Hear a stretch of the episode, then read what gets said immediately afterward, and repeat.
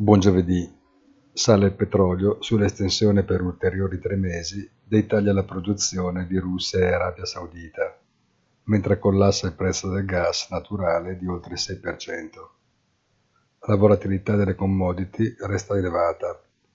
Risalgono i tassi in misura significativa, mentre l'azionario cede ma in misura contenuta e si rafforza il dollaro. Il quadro resta frammentato e confuso.